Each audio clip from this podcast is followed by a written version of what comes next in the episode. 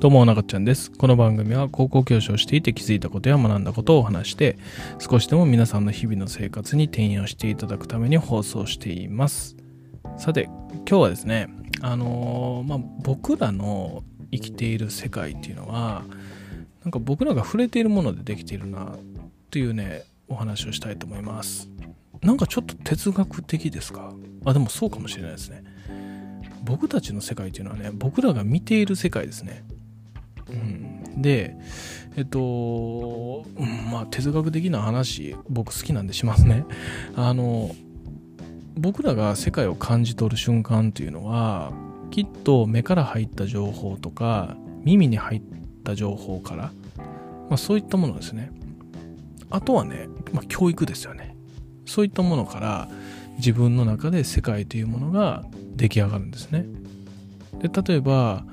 でニュースとか見ててずっと凶悪事件のニュースばっかり流れていたらきっとこの世界というのはなんか凶悪なね犯罪ばかりがある世界と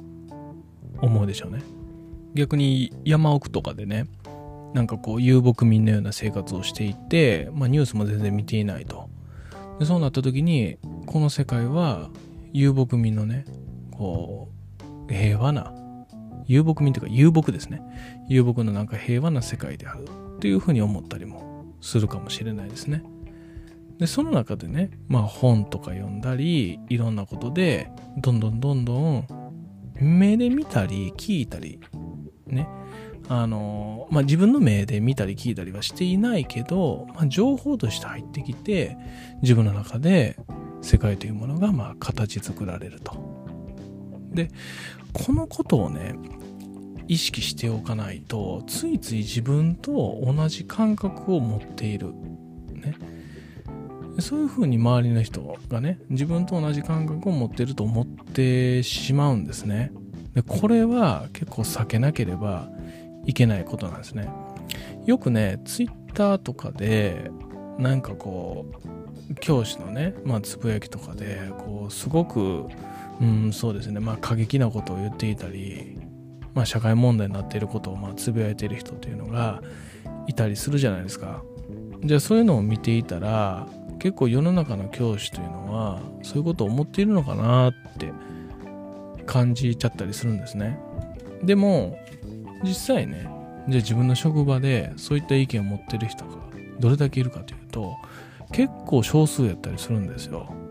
そういうことがすごく多いですね。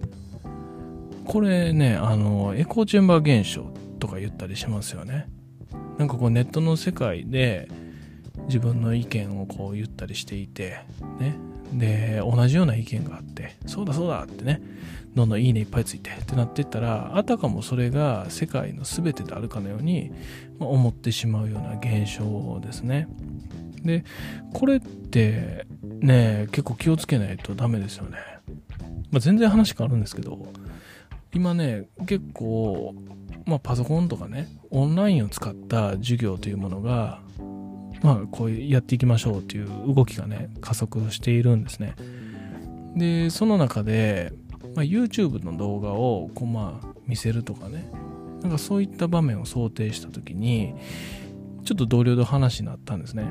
でそれがなんかこう自分の YouTube の画面ってなんかホーム画面ってすごくその人の好みとかなんか思考が現れるよねって話になったんですよ。で実際にその言ってた人のホーム画面はなんかこうあのバスケの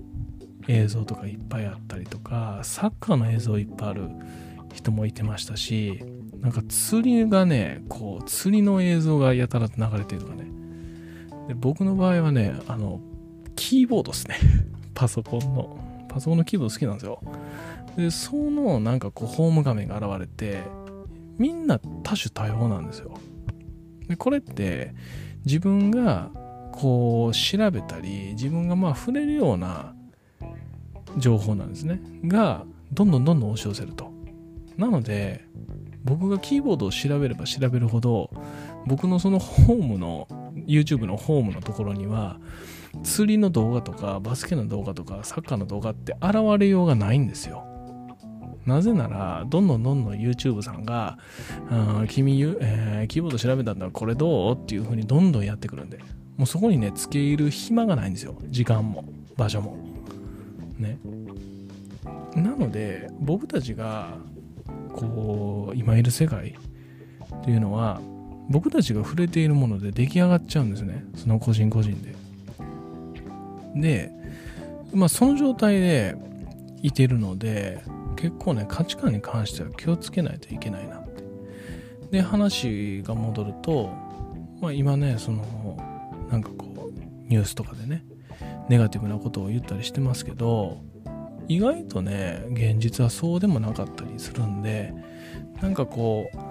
うん、なんかこう悲観的になったりするんじゃなくて、もっとこう、いろんな情報を取ろうとしたりとか、一度例えばこう、なんかこう、ログアウト、自分の YouTube からログアウトして、いろんな動画を見てみるとかね、反対意見を見てみるとか、なんかそういったことをして、自分の世界をね、広げていくっていうことも大事かなと。で、何よりも、まあ、子供たちですよね。子供たちの目線で見た時に、子供たちが触れている世界っていうのは、スマホのゲームだったり、バイトの世界であったり、インスタグラムでどう映るかとか、ね、化粧する子もいてますし、うん、なんか、そういったことが、まあ、日々の、ま、大部分を占めている子たちというのは確実に考え方が違う。もうこれを受け入れるしかないので、まあ、その上でね、こう自分の考えを押し通そうとするのではなくて、あ、この子たちにはこの子たちなりの世界があるんだなって。なので感覚がずれているとかね、こう思うんじゃなくて、そういう世界もあるんだねと、まあ、認めてあげてね、でもこういう世界もあるんだよと。だからそういうふうな紹介してやれるね、まあ、先生が増えれば、まあ、すごくいいなって思って、まあ今日はこういう話をしました。ってことで、ではまた。Mm-hmm.